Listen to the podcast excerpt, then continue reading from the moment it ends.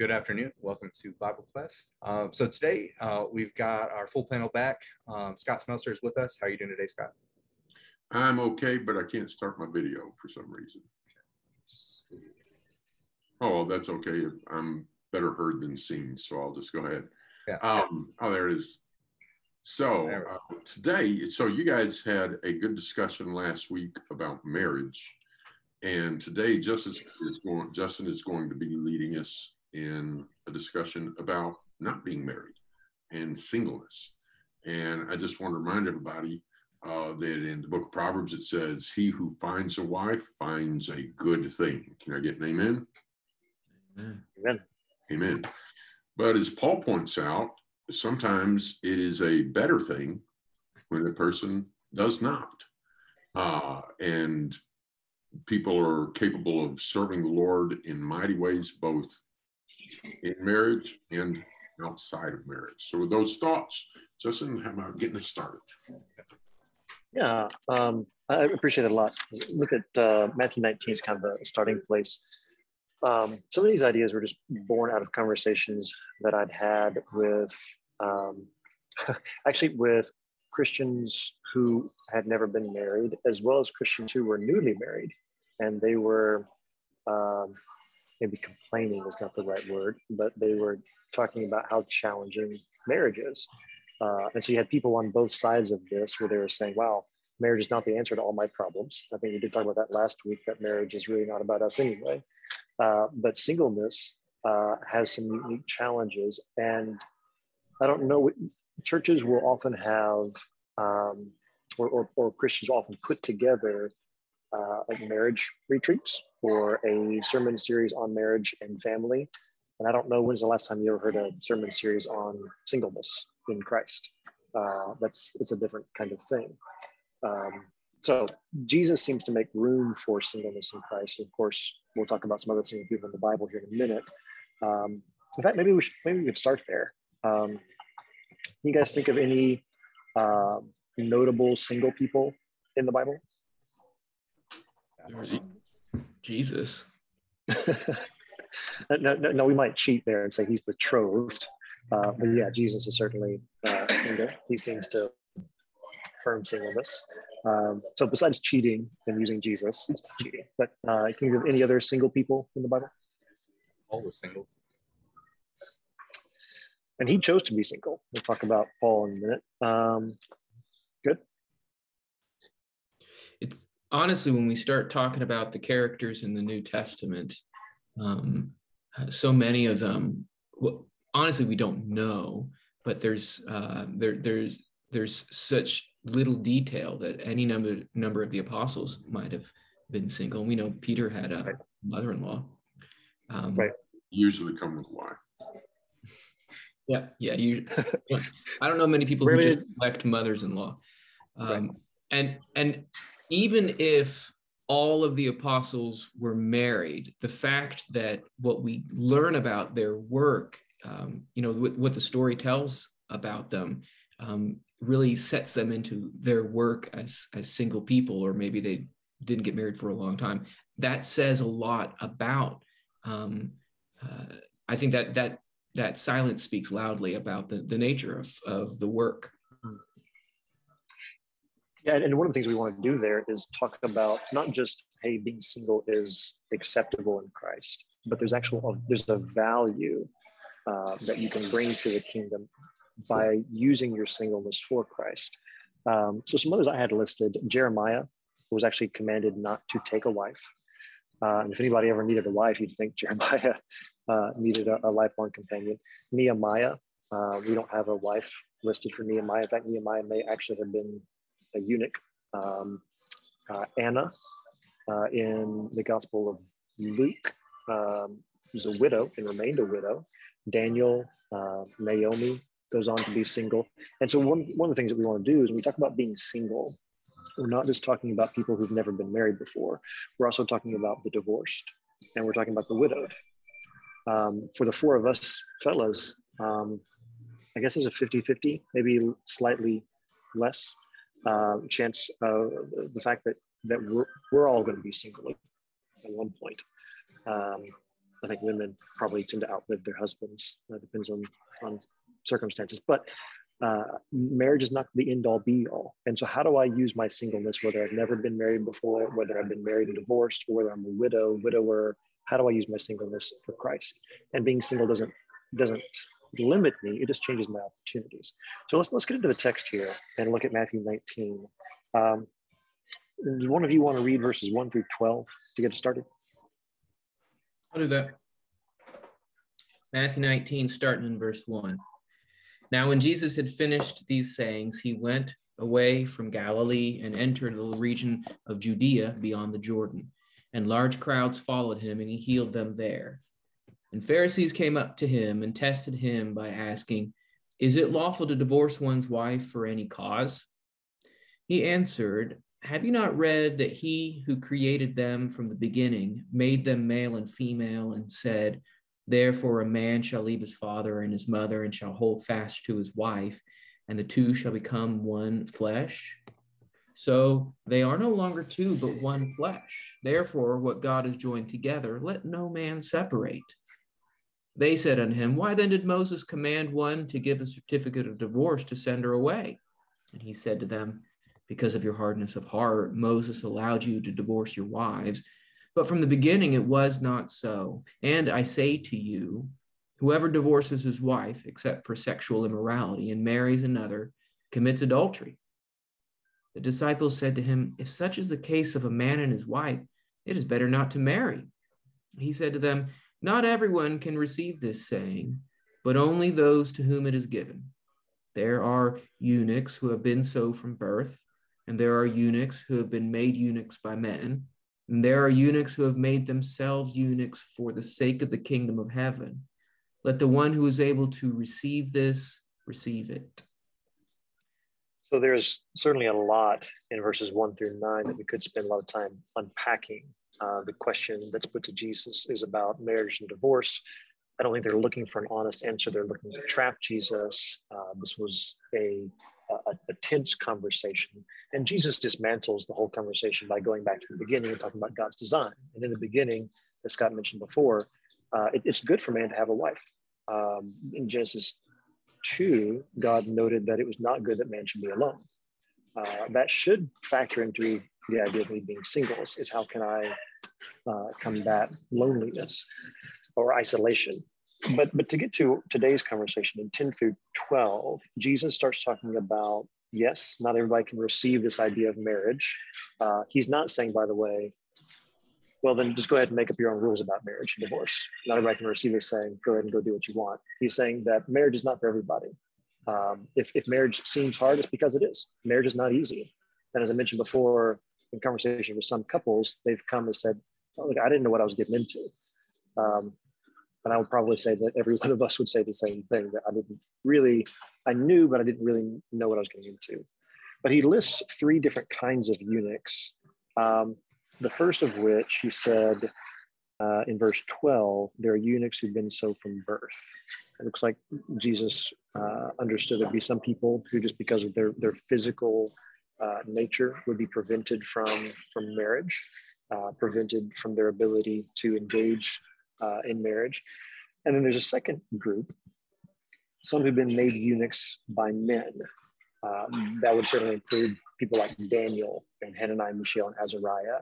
Um, which is one of the things that you would do in taking the people captive. These foreign nations would come in uh, and, and, take people and take some of the men for that reason. And then this third group, um, some who've chosen to make themselves eunuchs for the sake of the kingdom of heaven. Um, what do you think that group might include? Sounds a whole lot like Paul and how he discusses it. I think we're going to eventually get to First Corinthians seven, but um, that's that that's Paul's life. He chose to remain single so that he could devote 100% of his attention to sharing the gospel, spreading the kingdom, and that sort of thing. Yeah, absolutely. Dan?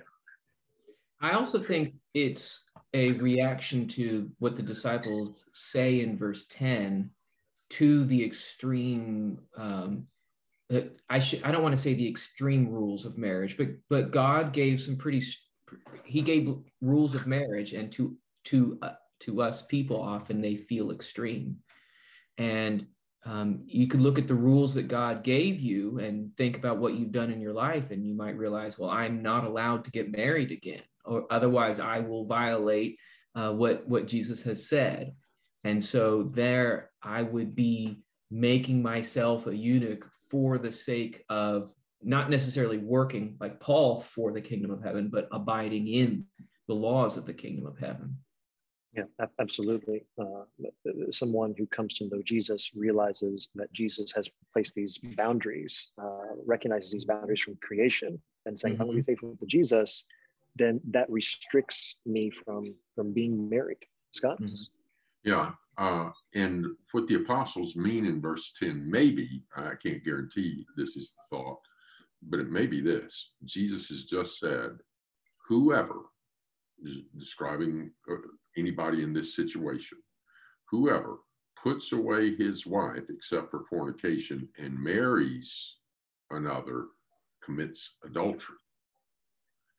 And the disciple said, If the case of the man is so with the wife, if he put away his wife except for fornication, so that now if he marries, he'd be committing adultery. If the case of the man is so with wife, it's it's not good to marry. And Jesus, not everybody's going to receive that. But for the kingdom's sake, uh, there, there's going to be people that will. Mm-hmm. I have a dear friend who I respect just greatly. And um, they asked me when they first started attending where I was preaching, they said, I need to know what you teach about marriage and divorce and remarriage because I do not need to go somewhere where somebody's in the pulpit tempting me to sin because they realized from some things early in their life that they had ended up in a situation without the right to marry. And they live a wonderful life uh, and so good to so many people and have accomplished so much and so positive and so wonderful.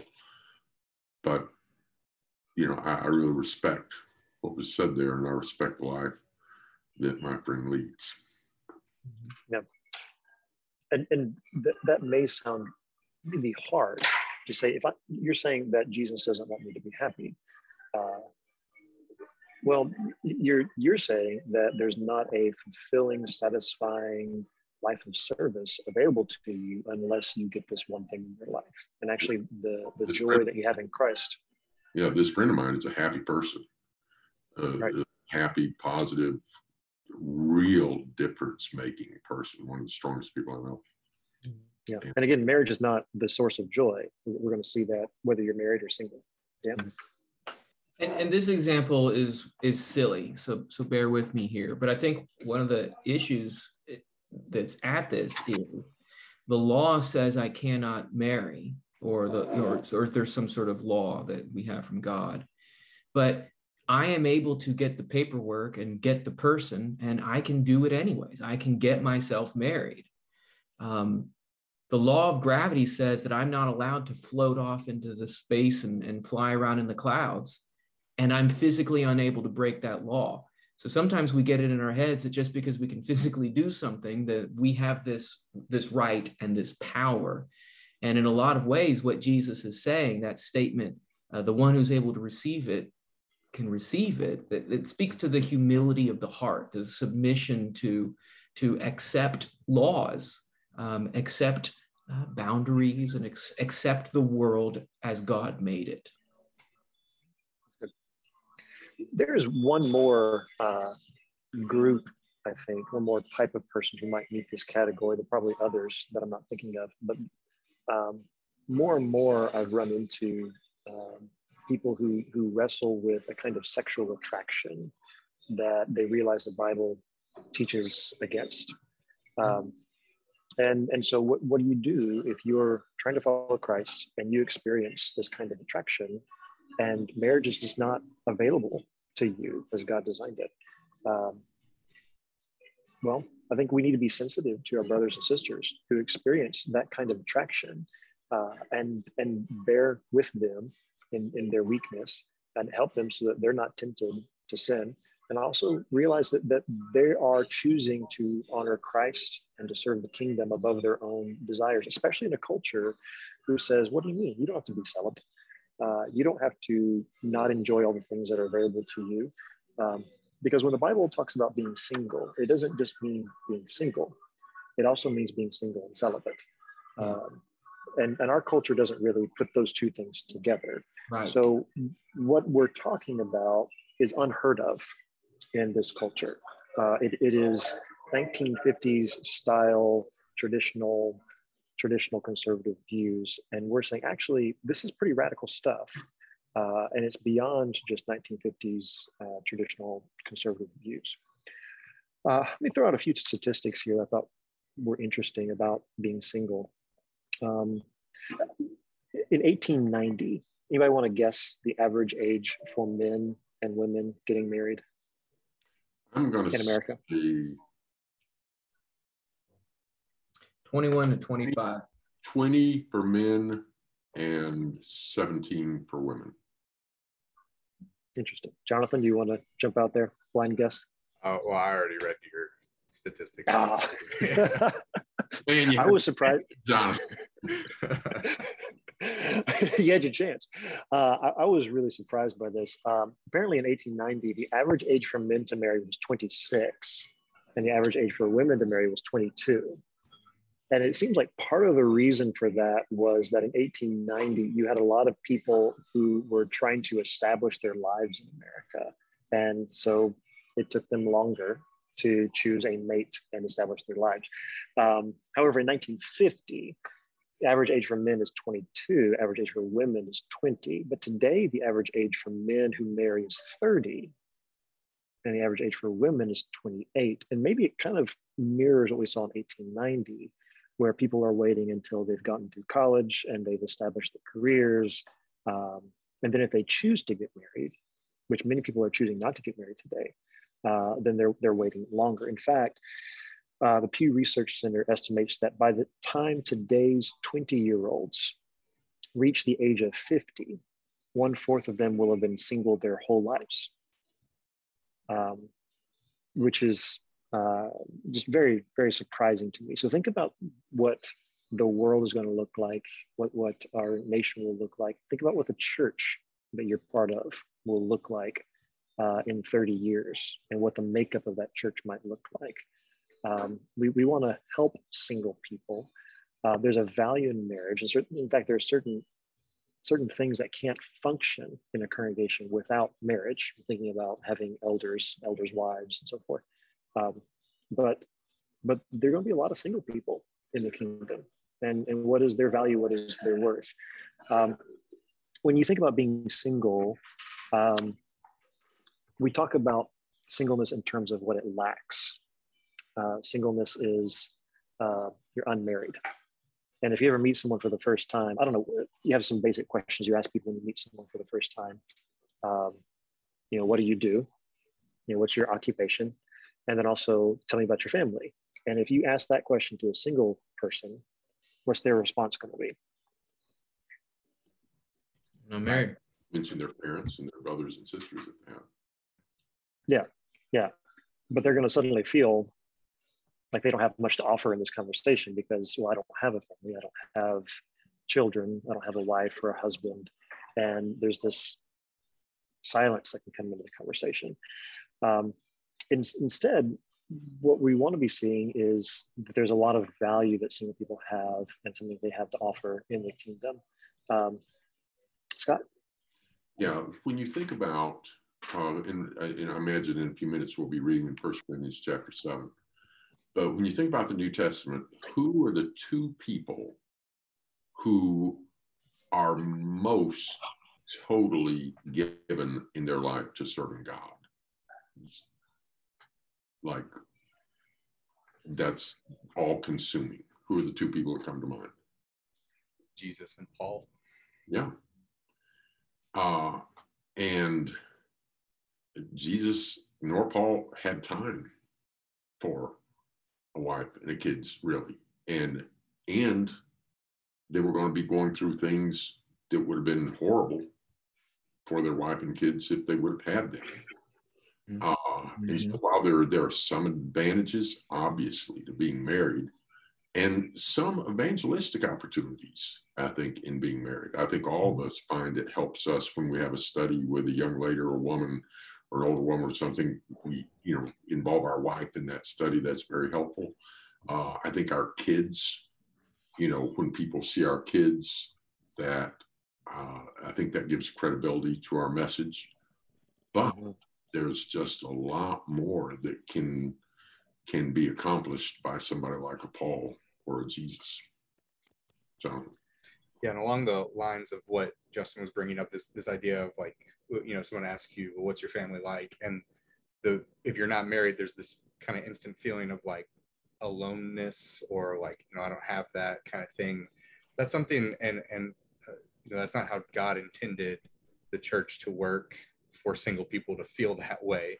Mm-hmm. Um, it, it doesn't actually reference singleness, but in Mark chapter 10, and this is repeated in other places as well, um, when Jesus has the encounter with the, the rich young ruler, we sometimes call him, um, and he tells him that he needs to, you know, leave stuff, uh, leave his stuff and, and follow Jesus. Um, Peter notices, well, we have done that. We've left all of our stuff. We've left our families. We've left our possessions. We followed you. And Jesus says, you know, you're blessed for doing that you're actually going to receive much more in the family department by following me in this life and also the life life to come.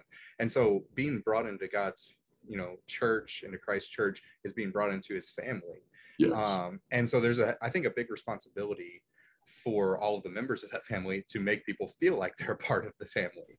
Uh, make single people who might especially struggle with that feeling although i suppose you know married people can feel that feeling in, in some ways as well of kind of separateness and, and being cut off um, but you know we're all part of the same family together and so you know it would be great if you asked a single christian you know tell me about your family and their mindset is not oh i don't have that but oh yeah it's my brothers and sisters at church um, you know let me tell you about them kind of thing listen to jesus in matthew chapter 12 while he was yet speaking to the multitudes, behold, his mother and his brothers stood without, seeking to speak to him. One said, Behold, your mother and your brothers stand without, seeking to speak to you. But he answered and said unto him that told him, Who is my mother? Who are my brothers? And he stretched forth his hand towards his disciples and said, Behold, my mother and my brothers. Whoever shall do the will of my Father who is in heaven, he is my brother and sister and mother. Yeah and and what that makes me think just uh, as a responsibility so now i'm i'm a married person um and i think it can be challenging for people and this is just a challenge for for married people in the church um we can unintentionally sometimes make single people feel like they're really missing something um, and that they need to get married otherwise like their life's not totally fulfilled and so like this kind of uh, you know matchmaking um, or or constantly kind of poking at singleness and things like that. Maybe that's appropriate in some situations to help people that that are really interested in getting married um, and trying to help them find a, a mate that would be best suited for them to serve the Lord. But I don't know, just in regular conversation, there's not a whole lot of conversation that says like, "Oh, you're single? Great." You know, that would be really good for you to say that way. At least I haven't heard very much of that. Um, and I think it should be a responsibility of married people to help their brothers and sisters part of their family um, in the in the family of Christ to be able to feel valued and and like they have a purpose and they have a place um, where what they are right now. You know, if they get married in the future, great. You know, we can help each other to grow and and advance the kingdom. If, but right now, they're not married, and so make them feel valued. It reminds me of the other analogy. Um, God's fam- or God's church is described as a family. It's also described as a body and Paul talks about how the body works together in First Corinthians 12. Um, there are two problems with that can happen with a body working together. Either um, you can feel like you don't belong in the body, and that's a problem, or people that are a part of the body can make you feel like you don't belong and like we don't really need you, kind of thing. So it can go either way. Um, and I see the married, you know, kind of people as maybe being in the category of like we don't really need your single kind of service. I don't know anybody that would personally say that, but in conversation, we can make a single person feel like that. So we need to be careful um, about how we kind of talk about those subjects. That's good. Uh, I, I want to go to First Corinthians 7 to kind of talk about some of that while we're turning there. Um, I'll, I'll just say that one of the ways that as married people we can we can fail to do what you're talking about. We're, we're helping single people to see their value in the kingdom. Is uh, we do the matchmaking like you're talking about, or we th- we think there must be something wrong with that person because they're not married, um, or we also put marriage itself on a pedestal and we think that marriage is sort of the romantic happily ever after. And what you know if you've seen snow white you know the original snow white walt disney like the movie ends when he like wakes up snow white and they run off and get married. Uh, and that's just like that's the way every good story is supposed to end is they're supposed to get married. And if you think of marriage that way at least my human marriage that way then these people don't get their happily ever after but as Christians, we know that actually my marriage is not the marriage. And if if marriage is going to show us what the gospel looks like, you talked about uh, family, you know, showing us Christian relationships or the body. Another picture is marriage, and marriage is not my marriage; is my marriage with Christ. Singleness then shows the sufficiency of the gospel because I have somebody, um, and Jesus is not sort of your replacement boyfriend or girlfriend in case you are single like he's he is my bridegroom. He's he's not just the bridegroom for the girl who's not married. He's he's my bridegroom. And and therefore all my hope for happily ever after is not on my wife it's on it's on my lord. Uh, in first corinthians 7 uh, paul in verses 1 through 9 uh, says concerning the matters about which he wrote it's good for a man not to have sexual relations with a woman but because of the temptation to sexual immorality each man should have his own wife and each woman her own husband the husband should give to his wife her conjugal rights, and likewise the wife to her husband. For the wife does not have authority over her own body, but the husband does. Likewise, the husband does not have authority over his own body, but the wife does. Do not deprive one another, except perhaps by agreement for a limited time, that you may devote yourselves to prayer, but then come together again so that Satan may not tempt you because of your lack of self control. Now, as a concession, not a command, I say this I wish that all, whereas I myself am, but each has his own gift from God, one of one kind and one of another. So he's just laid down these principles for married people, and they're going through some uh, some transition in their thinking about what does this mean. Then I'm married. What, what does this do in sexual relationship? There are all sorts of reasons you can think about why they, as uh, maybe Gentile people, are struggling with these, ideas. Um, Paul says, I, I just wish that all of you could see the value of living the life that I live. Well, well why is that? Um, as he goes on in 32 through 35, he's going to point out that they could be free from anxieties because the unmarried man is anxious about the things of the Lord, how to please the Lord, but the married man, verse 33, is anxious about worldly things, how to please his wife. His interests are divided. And the unmarried or betrothed woman is anxious about the things of the Lord, how to be holy in body and spirit, but the married woman is anxious about worldly things, how to please her husband. I say this for your own benefit, not to lay any restraint upon you, but to promote good order and to secure your undivided devotion to the Lord. Um, quick example of this.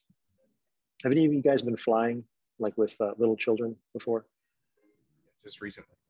It's like the most stressful thing in the world. Um, when, when we, it's not so much anymore uh, Jubilee's my youngest. She's six now, so it's not as big a deal. But I remember like when Lindsay's pregnant and she's got a little one, and then two other little ones, and you've got uh, the strollers and then the car seats and then the diaper bag, and they get to go through like families. So like they just go beep beep beep right on through the metal detectors, and I'm back here and I've got all the luggage and I'm trying to get it through and get it scanned, and I have to go through the thing, and like I, I have like eight packages to send through this scanner. I feel like I'm holding everybody in the world up and they're opening things up. What is this bag? What is this bag? And it's just the most stressful situation in the world. And if you do that and then you ever fly by yourself, wow. you just you just go, you take off your shoes, put them on the belt, there, there you go. And it's just like this is so easy. Uh, being a single person is kind of like that at times. uh, where you, you don't have to think about leaving 10 minutes early. You don't have to think about carrying extra diapers with you. You don't have to think about when my children get hungry, what am I going to do along, like you don't have to think about all that, that stuff. Uh, if you want to decide to watch a movie tonight, watch a movie tonight. You don't have to ask the person next to you, what, what movie do you want to watch? You know, where do you want to eat? So there are certain things you don't have to, you don't have to think about pleasing anybody else on a day-to-day basis and that can be a relief. And that can also be a hardship because you want to be thinking about that. There's a sense of loneliness there. Um, on a very basic kind of worldly thinking level, that's part of what Paul's talking about here is you just don't have to think about that kind of thing. Uh, that means you're more free to be thinking about other things. Scott? And coming back to Paul, you know, he can go to town knowing he may be thrown in jail stoned, you know, thrown in jail again, spend a couple of years in prison. And each time he's not having to worry about his mm-hmm. children or his wife. Because, and he mentions in First Corinthians 7, he that is married is divided. Now, you got to be divided with the right thing on top. You know, it's like the Lord is first, but then I also need to be thinking about my wife and my kids. But the person who doesn't have that responsibility can, like Paul did, just be focused on this and not hindered by, oh, but what about my wife or children? I remember when I was uh, still single. Oh, by, by the way, we're talking here about single, and Justin referred to this, but I want to underscore it in a biblical sense. On social media, single means you're not dating anybody. Right. In the Bible, what we're talking about is you're not married. Uh, and if you're not married, you need to be celibate. Heard Hebrews chapter 13, verse 4. Um, uh, let marriage be had in honor among all. Uh, for adulterers and fornicators, God will judge. Those having sex outside of marriage, those having sex in violation of a marriage covenant, God will judge. Uh, but there is that focus that Paul could just put on where he didn't have to be concerned about responsibility for, for the family. Uh, I have another thought in a minute, but go ahead with what you were saying, Justin, please. Well, I, I want to talk about the, the positive side of that because I'm, I'm emphasizing here in this airport illustration, and there are a number of other illustrations each of us could probably put out there, just the stress of being aware. And I really appreciate you saying that is serving the Lord, by the way you know, for a husband, for a father, for a mother, wife, to be taking care of their family. That's what God wants us to do. That's what Jesus said to do. So it's not that you're not serving the Lord by serving the family. If you're doing it for the Lord, you're, doing it for the Lord. But a single person then has an opportunity to serve in ways that maybe a married person doesn't. And just by quick example, when my family and I, we lived in Boston for six years. When we first moved, we had one child and one on the way. And I finally, after about a year, um, took me a long time to get to this point, but I, I, realized I need to take a day off each week. My family needs me more than I'm, I'm giving them time. And then there was a, a, brother, some of you know Dan Kane. He moved to Boston and he's single. He's married now, he's got two kids. Um, but at the time, he was single. And he was just doing stuff all over the place that I couldn't do. You know, somebody wanted to study the Bible at 10 30 at night, he's there you know somebody wanted to be there six in the morning he's there. And he just had all kinds of opportunities with other people in places i couldn't be. And at first i thought well that's just not i, want to be dan kane. You know i, I want to go and do what dan kane's doing. But thank god for dan kane's and for single people. Um, there was a young lady who moved to philadelphia to help with the church here uh, just just seeing opportunities to serve because married people can serve in ways that maybe single people can't. Like you said, Scott, you know, there's more confidence talking to maybe a husband and wife about marriage uh, or about raising children if you have children. Maybe a single person they can offer the same godly wisdom, but they don't have the same experience. But a single person has opportunities. So what we want to do is encourage single people to see those opportunities and to take advantage of them, not just say, well, hey, I don't have anything to worry about. I can do whatever I want to do. No, no, no. You, you have responsibilities because you have more time, because you have more of this gift. You know, singleness is a gift. Then you have a responsibility to use it well for the Lord. Mm-hmm. What are you going to say, Dan?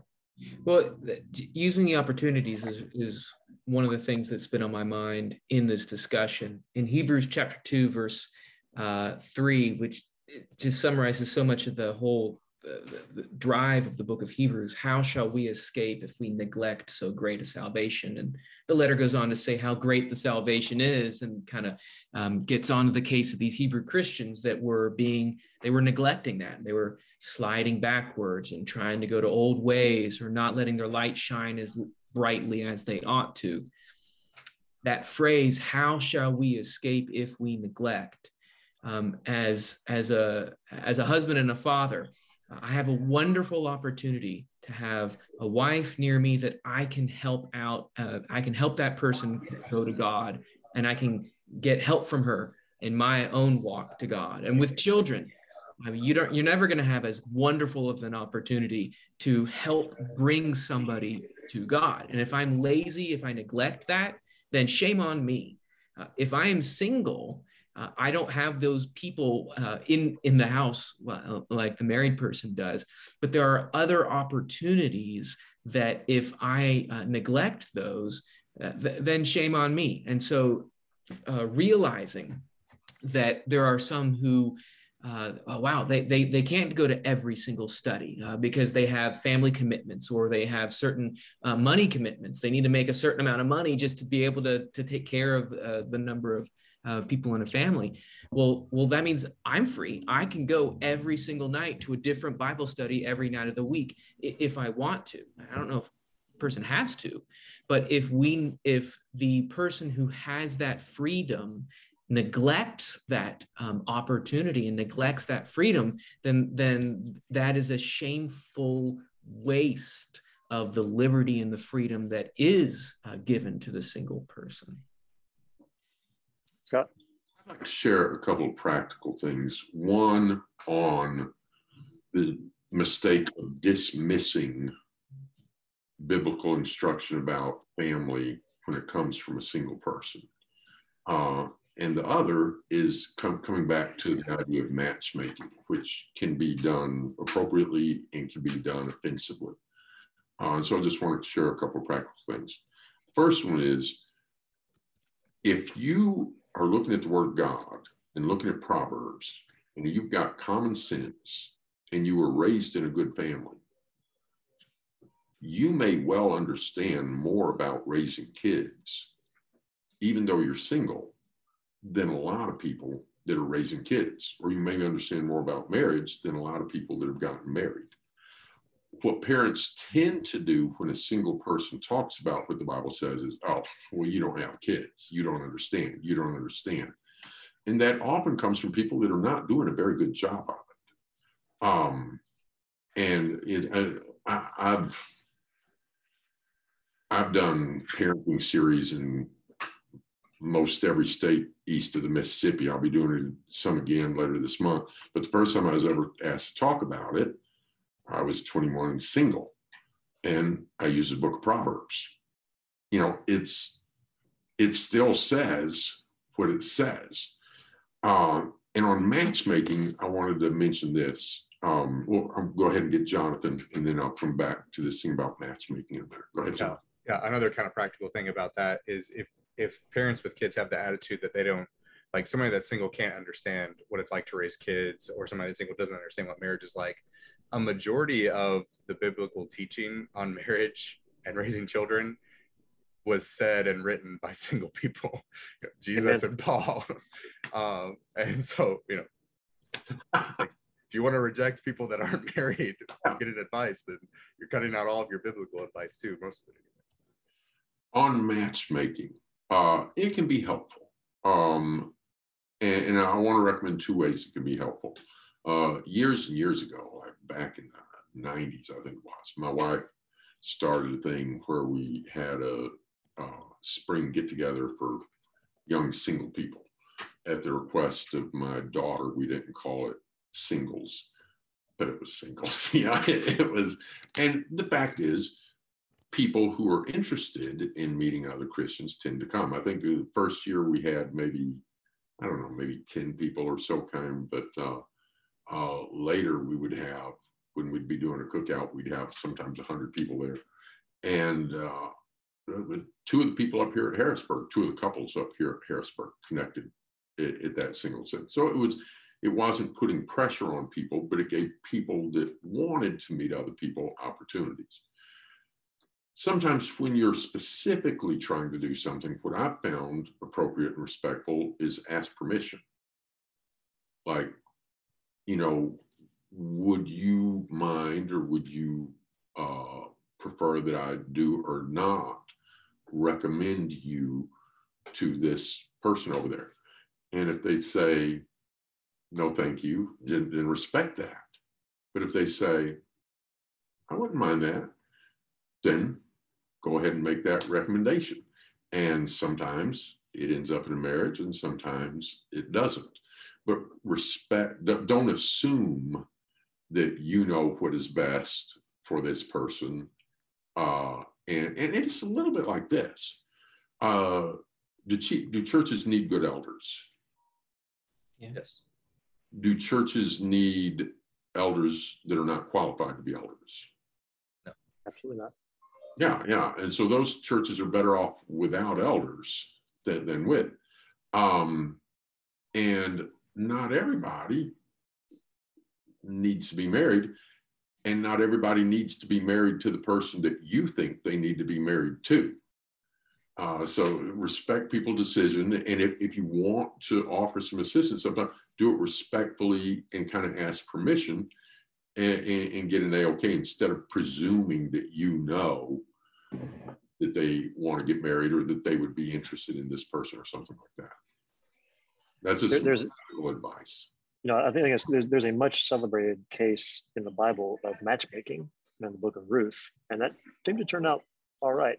Um, you know, so uh, yeah, matchmaking is not wrong. Um, uh, what we want to warn against, though, I think what what the Bible would say is just foolish thinking, is that well, there's a single person here; they can't be happy until we find them somebody support them in their singleness in Christ the same way you would want them to support you in your marriage. Uh, like, like you said, they may have some insight into your marriage and your family. Invite the single Christian into your life, bring them into your family, into your home, and get close to them. They need you, you need them, and they can help you see things in your family that maybe you didn't see before. And you can help them see things in their walk with Christ that they didn't see before.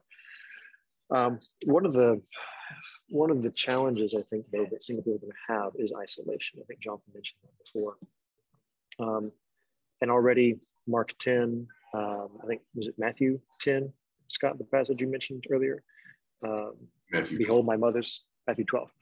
Um, we have family in Christ, but maybe one of the things that single people will have a greater opportunity with, they're not going to have the depth of relationships uh, that I'll have with my wife, uh, that might have with children, hopefully. But they've got an opportunity for a breadth of relationships. Um, these relationships I'm close to, they demand a lot of my time, a lot of my attention. And so we've built up a lot.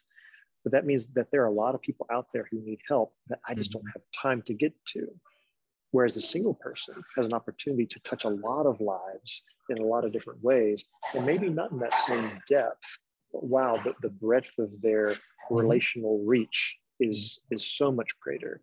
And and you see Jesus doing that in the New Testament. And you see him going from place to place to place to place, and he doesn't have somebody tying him down geographically, but he's just touching life after life after life.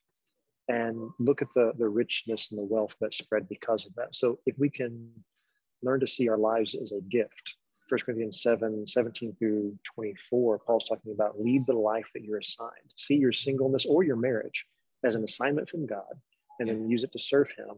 That you'll be doing well. Scott? Yeah, and just to clarify, uh, when, when Justin's talking there about depth, he's not talking about impact, but like family commitment. Uh, when you're when you're not married to somebody, you don't have a relationship that is the same as till death do you part. You are bound to this person. You're sleeping in the same bed. You're you're together the rest of your life for better, or worse, et cetera, et cetera. There's a there's a intimacy, a bound responsibility there. But the impact that that single person can have look at the impact that Paul had on the Philippians. Look at the impact that Paul had on, on all these, uh, Aquila and Priscilla and all these other people. Mm-hmm. It's it's a strong impact, but it's it's not the same personal 24-7 type of duty uh, mm-hmm. to have inside the family. Mm-hmm. And, and that just made me think of the, the personal impact that Paul had. Uh, we learn about Timothy, who had a family. He had a mother and he had a grandmother, and it talked about a Greek father, and that's that's all that we learn about it. Uh, was was his ethnic background. We don't know if he was around. We don't know if he was good. We don't know if he was bad. Uh, but then we find out that Paul you know, Paul treats him like his own son. Paul uh, pulls him into his work. Paul brings him under his wing, shows him what to do, tells him what to do, and gives him big jobs, and then c- continues to help out Timothy. And um, their friendship or their uh, you know the, their father son relationship their their relationship as brothers in christ is a really exciting relationship that for all we know was between two men who were single and busy with their work with the Lord, but had a, a powerful and uh, important relationship together. And I think we're out of time, but let's give a reminder that Justin reminded us at the beginning. Uh, singleness is something we're all headed to. If you're married, you're either headed to or your spouse is headed to it. Mm-hmm. Unless you die simultaneously in an accident or something, all of our lives where our spouse is going to end up being single or we're going to end up being single let me let me share just kind of quickly on that uh, one last little story there, there was a uh, a couple he was an elder in the church and just they did so much good. Uh, they're just loved by so many people. They served in a college town midwest uh, midwest united states. Um, he dropped dead of a brain aneurysm. Mm-hmm. just just out of the blue. Um, and i got a chance to visit with her a couple of years later. And she said uh, she, she loved her husband. She just ab- absolutely she was in love with her husband. Uh, he adored her. He showered uh, love and kindness on her They're just you could just tell they were in love with each other but she said a couple years after he died, she said that his death was one of the greatest gifts that God had given her because it helped her to see um, how much she needed to learn to love Jesus rather than be tied to this human relationship. Um, you know, Jesus talked about the fact that we're not going to be married in heaven. Um, and so she had been tempted to put more value on her earthly relationship with her husband than on Christ. And I was shocked when she said that. Um, but it made me and Lindsay, my wife, both stop and look at our marriage and said, Are, are we doing the same thing? Um, am I making an idol out of my marriage, out of my spouse? Um, we've got an opportunity to serve people and to serve God, and our focus, whether we're single or married, needs to be on Christ. Yeah, and so with singleness, uh, just like with marriage, there are challenges, um, but there are also great blessings. Um, and so, whatever position you are in life, you know, thank God and use those blessings for His glory and to advance the kingdom, and and use your advantages for that, and also, you know, uh, help others in different categories or in the same categories yourself overcome the challenges. Um, we're all part of the same family. Um, that's the thing that that will be eternal. Okay. Um, well, uh, we'll just remind everyone really quickly um, about how, if you have any other questions or anything you'd like us to discuss um, on our show, you can visit our website BibleQuest.tv. Um, go to the Tuesday talk show um, and you can enter your name, email, and your question there. Uh, we'll be happy to get to those as well, or you can revisit any of our recordings on the podcast and recording tab as well. Both the uh, Wednesday show and the Tuesday show has the recordings on that website there. Um, we did get one question in. Uh, I don't know if you guys want to talk about that right now. I don't know if we can, and they'll just really quickly, um, or we can start with that question next week from uh, Janie. I'll just throw that out for you guys before we wrap up. Um, if if any of you want to try to answer that quickly, or for uh, Janie, we could talk about that next week. So, one of you guys want to? Well, sure. Uh, go ahead, Dan. I just it, the oversimplified answer is the, the the the single statement that Jesus gives. We're going to be like the angels in heaven. I don't know exactly what that means, but there is something about um, who and what we are when we are um, in the presence of God and and and with Him that's going to change the way that we have our relationships here. Um, that that's a very short answer. I don't know what that mean, why that is, but Jesus is letting us know that things will be different uh, uh, when we are there. Yeah. So thanks for that. Maybe, Go ahead. maybe Justin. to tack onto that, uh, well, she said that answers it for her, so maybe we'll just stop there. All right. Thank you for that question, Jenny. And to anyone else, if you have any other Thank you. questions about what we were talking about or any other topic, you could submit those in the way that we just talked about. So um, that's all that we have for this week. So we plan on seeing everyone next week, Lord willing.